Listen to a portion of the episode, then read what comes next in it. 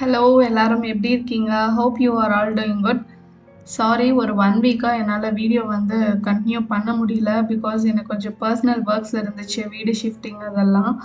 So அதனால் என்னால் video போட முடியல. இனி தொடர்ந்து வீடியோ வரும். நிச்சயமாக வழக்கு ஜெயிக்கும் அப்படிங்கிறாரு என்னோட லாயர் அப்படி மட்டும் நடக்கட்டும். அதுக்கப்புறம் அவங்கள வச்சுக்குவோம் அப்படின்னு என்னோட பங்காளிகள்ல மூத்தவனான வீர நரசிம்மன் சொன்னானாமா. ஆனா இவன் ஜாதகத்துக்கு கல்யாணமே நடக்காது. இவன் ஒரு அசுரகணத்தை சேர்ந்தவன். அநியாயமா சாக போறான். அதாவது உயிரோட ஒரு மிருகத்துக்கு இவன் இரையாவான்.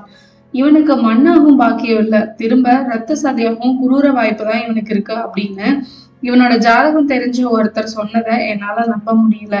இது பரமேஸ்வரனோட டைரி குறிப்புல இருந்து. முந்தின எபிசோட்ல மாதங்கி கிருதகிய தூக்கி எங்கேயோ வீசினதும் திரும்ப அது கிணத்து மேட்லயே இருக்கிறதா ரேவதி சொன்னது வரைக்கும் பார்த்துருந்தோம். அடுத்து இன்னைக்கு எபிசோடுக்குள்ள போலாம். ரேவதியோட குரல் அந்த ஒட்டுமொத்த வீட்டையும் பரபரக்க வச்சுது. வாசல் வரையும் போயிட்ட நடராஜன் மாமாவை யாரோ சட்டை இழுத்து பிடிச்ச மாதிரி திரும்பினாரு. திருமண வேகத்துல ஸ்ரீதரனோட சேர்ந்து கொள்ளை கிணத்து பக்கம் போனாரு. கிணத்தோட திட்டு மேல முன்னாடி எப்படி வைக்கப்பட்டிருந்ததோ அதே நிலையில அந்த பொம்மை இருந்தது. மாதங்கி ஓடி வந்து பார்த்துட்டு வாயை பிழந்தா பராசக்தி அப்படின்னு சொல்லி நடராஜன் மாமா சாமியை கும்பிடுறாரு. சரி சரி உள்ள வாங்கோ. அந்த கணியன் வைத்தியர் கிருதகிய பழமான காவலா தான் வச்சுட்டு போயிருக்காரு. அதான் தூக்கி எறிஞ்சதும் எங்கேயோ போய் விழுகாம திரும்ப வந்துடுத்து மதங்கி பாத்தியா? இனிமேலாவது நம்பு அப்படின்னு நடராஜன் மாமா அவளை தொட்டு சொல்றாரு. ஒரு இருட்டான ரூம்ல மாதங்கி உட்கார்ந்துருக்கா. அப்போ ஒரு உருவம் எட்டி பாக்குது அது வேற யாரும் இல்ல. மாதங்கியோட அம்மா ஜானகி தான் அம்மா அப்படின்னு மாதங்கி கூப்பிடுறான் நானே தான் மாதங்கி. ஏன் நீ இப்படியெல்லாம் நடந்துக்கிற? அப்படின்னு சொல்லி லேசா அழுகுறாங்க ஜானகி. எப்படியெல்லாமா நடந்துக்கிறேன் அப்படின்னு மாதங்கி கேக்குறா. நடராஜன் மாமா நல்லவர் தான். நமக்காக தான் சமாதானம் பேச வந்தாரு அப்படின்னு ஜானகி சொல்றாங்க. ஓஹோ அப்படின்னு மாதங்கி கேட்குறா என்ன ஓஹோ நம்ம குடும்பத்துல கேள்விப்பட்டுறாத விஷயம் எல்லாம் நடக்க ஆரம்பிச்சிருக்கு. காசு பணத்தை நம்ம எப்ப வேணா சம்பாதிச்சுக்கலாம். ஆனா உங்களுக்கு ஒண்ணுன்னா அப்படின்னு ஜானகி நிறுத்துறாங்க. எங்களுக்கு இப்ப என்னமா ஆயிடுச்சு அப்படின்னு மாதங்கி கேக்குறா. ஏதாவது ஆயிட்டா என்ன பண்றது அப்படின்னு ஜானகி கேக்குறாங்க. எப்படி? என்னோட அண்ணனுக்கான மாதிரி ஆயிட்டா அப்படின்னு ஜானகி கேக்குறாங்க. அம்மா அது ஆர்த்தரட்டிஸ் வயசானா வருமா அப்படின்னு மாதங்கி சொல்றான் இல்லையே அது சூன்யம்னு உன் அப்பாவே எழுதியிருக்காரே அப்படின்னு ஜானகி சொல்றாங்க. டைரிய நீயும் படிச்சியாமா ஆமா நீ சொன்ன பின்னாடி எனக்கு ஆர்வம் ஜாஸ்தி ஆயிடுச்சு. ஸ்ரீதரன் கூட வந்து சொன்னான் அப்படின்னு ஜானகி சொல்றாங்க. சரி என்ன பண்ணலாங்கிறம்மா? நாளைக்கே பங்காளிங்களை வர சொல்றோம். அவங்க கொடுத்ததை நம்ம வாங்கிக்கலாம் அப்படின்னு ஜானகி சொல்றாங்க. ஓஹோ அப்புறம் என்ன பண்றதா இருக்கீங்க? அப்படின்னு மாதங்கி கேக்குறா. நம்ம நாலு பேரும் இந்த ஊரை விட்டே போயிடலாம். உன் கூட நான் மெட்ராஸ் வந்துடுறேன். அங்க போய் நம்ம சந்தோஷமா இருக்கலாங்கிறாங்க ஜானகி. அப்புறம் அப்படின்னு மாதங்கி கேக்குறா. என்னடி நான் கதையா சொல்லிட்டு இருக்கேன். அப்புறம் அப்புறம்னு சொல்லிக்கிட்டே இருக்க? அப்படின்னு ஜானகி கோவமா சொல்றாங்க. அம்மா உனக்கு இப்படி பேச வைக்கமா? சாரிம்மா சாரி நீ பாவம் உன் பாசம் எங்களுக்கு ஏதாவது ஆயிட்டா என்ன பண்றதுன்னு பயப்படுற. ஒன்றும் ஆகாதுமா. சொத்தை இழக்கிறது தானே அப்பா முடிவு செஞ்சிருந்தா அவர் செத்திருக்கவே மாட்டாரே.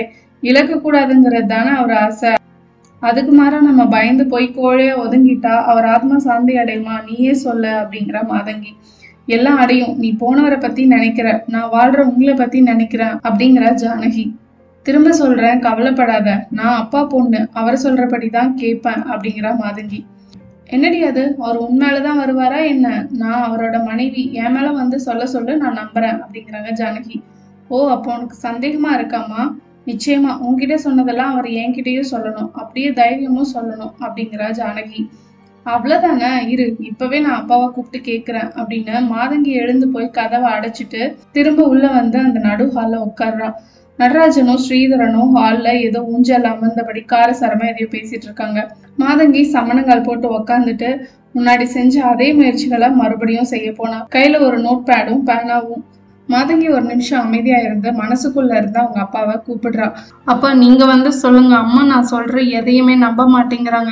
நீங்க வந்து சொன்னா எனக்கு ரொம்ப பெரிய ஹெல்ப்பா இருக்கும். தயவு செஞ்சு வாங்கப்பா அப்படின்னு சொல்லி மனசுருகி மாதங்கி அவளோட அப்பாவை கூப்பிடுறா. கொஞ்ச நேரத்துல மாதங்கியோட கைகள் பேனாவை எடுத்து எழுத தொடங்குச்சு. ஜானகி நான் தான் பரமேஸ்வரன் வந்திருக்கேன். என்ன நீ? எப்ப இருந்து உன் பொண்ணு புருஷனையே சந்தேகப்பட ஆரம்பிச்ச? உனக்கு பயந்துதான் நான் நிறைய விஷயங்களை உன்கிட்ட இருந்து மறைச்சிட்டேன். தப்புதான். நீ தாங்கிக்க மாட்டேங்கிற எண்ணம் தானே தவிர வேற எந்த ரீசனும் இல்ல. போனது போகட்டும். இனி மாதங்கி சொல்றபடி கேளு. நான் கொலை செய்யப்பட்டது நிஜம்தான். நடராஜனை நம்பவே நம்பாத. பங்காளிக தான் வெத்தலை பாக்குல எனக்கு விஷம் வச்சுட்டாங்க. அது நடராஜனா கூட இருக்கலாம். என் பணத்தை வேகமா எடுக்க அதுவும் ஒரு காரணம் தான் அந்த ஐயருக்கு அவங்க பணம் கொடுத்து அவங்கள தூண்டி விட்டாங்க. மாதங்கி வந்திருந்தா நிச்சயமா போஸ்ட்மார்ட்டம் பண்ணணும்னு சொல்லியிருப்பா. என்னோட உதடு நீல கலர்ல இருந்த போது உங்களுக்கு எந்த சந்தேகமும் தோணலையா? செத்தும் நான் அடங்காம அலைய காரணம் காசு பணத்துக்காகவோ இல்ல சொத்துக்காகவோ இல்ல. அதர்மம் ஜெயிக்க கூடாது அதுக்காகத்தான். இது நாள் வரைக்கும் இங்க சூனியம் இல்ல வைக்கவும் இல்ல. ஆனா இந்த கிணத்துக்குள்ள இருக்கிற பைரவியை எடுத்துட்டா என்ன வேணா செய்யலாம். எனக்கு இப்படி ஆகும்னு தெரிஞ்சுதான் அந்த திற்பரப்பு சாமியார் எனக்கு இந்த உதவியை செஞ்சிருக்காரு போல. கிணத்து நீர் தான் இப்ப மந்திர ஜலம். அதுக்குள்ள சூனிய கதிர்கள் எதுவுமே ஊடுருவாது. அதை இந்த கிணத்துக்குள்ள இருக்க பைரவி தான் தடுத்துட்டு இருக்கான்னு நினைக்கிறேன். ஆவியா மாறின பின்னாடி எனக்கு புரிஞ்சுக்கிற விஷயங்கள் நிறைய இருக்கு. அதை எப்படி உங்களுக்கு புரிய வைக்கிறதுன்னு தான் எனக்கு தெரியல. சுருக்கமா சொல்றேன். மூட நம்பிக்கைன்னு நினைக்காம ஆழமா யோசி. மந்திரம்ங்கிறது காலம். ஸ்தூலம் அல்லது பிரதமை அதுவும் அல்லாது எந்திரம்ங்கிறது இடம். மூணு பரிமாணமுள்ள இடத்துல காலத்தால் நிகழும் மாற்றங்கள்ல தான் எல்லாமே இருக்கு. இதை விஞ்ஞான ரீதியாகவும் பார்க்கலாம். மாதங்கி நான் உனக்கு இதை பத்தி எல்லாம் பின்னாடி சொல்லித்தரேன் இப்போதைக்கு நம்ம குடும்ப சிக்கலை தீரு. முதல்ல சூனியம் வைக்க விடாம பண்ணு. அதுவே நமக்கு பாதி வெற்றி ஆகும் அடுத்து கோர்ட்ல ஜட்ஜ்மெண்ட் வரும். அது நமக்கு அடுத்த வெற்றி. மூணாவதா என்னை கொன்னவனை என்ன பண்ணணுங்கிறத நான் சொல்றேன். அதுதான் நமக்கு முதலும் முடிவுமான வெற்றி. நான் போயிட்டு வர ஜானகி இப்படிக்கு பரமேஸ்வரன். கடிதம் முடிவு பெற்றது. மாதங்கி தன்னோட உடம்ப உதறிட்டு மீண்டும் மாதங்கியானாள். கடிதத்தை ஜானகி வாசிக்க தொடங்கினான் அதிர்ச்சி ஆச்சரியம். இன்னும் என்னென்ன இருக்கோ அது எல்லாமே ஜானகியோட முகத்துல இருந்தது. ஐயோ என்னென்ன நடந்திருக்கு? எங்க மாதங்கி மேலதான் வருவீங்களா? என் மேல வர மாட்டீங்களா நான் என்ன தப்பு செஞ்சேன்? எனக்கு இப்போ நீங்க இருந்தா எனக்கு கொஞ்சம் தெம்பா இருக்கும்னு எனக்கு தோணுது. நீங்க என்னெல்லாம் சொல்றீங்களோ நான் அப்படியே கேக்குறேன் அப்படின்னு சொல்லி ஜானகி அதிகமா உணர்ச்சி வசப்பட்டதுனால அதனோட விளைவு ஹார்ட் அட்டாக் அவ்வளோதான் பதிமூணாவது எபிசோடு இங்கே முடியுது. இந்த ஸ்டோரி உங்களுக்கு பிடிச்சிருந்துச்சு அப்படின்னா ஃப்ரெண்ட்ஸ் அண்ட் ஃபேமிலி கூட ஷேர் பண்ணுங்கள் மறக்காமல் தமிழ் ஸ்டோரி பாக்ஸ் சேனலுக்கு சப்ஸ்கிரைப் பண்ணிடுங்க. Until then signing off Karthika Navaneetha Krishnan. Tata take care bye bye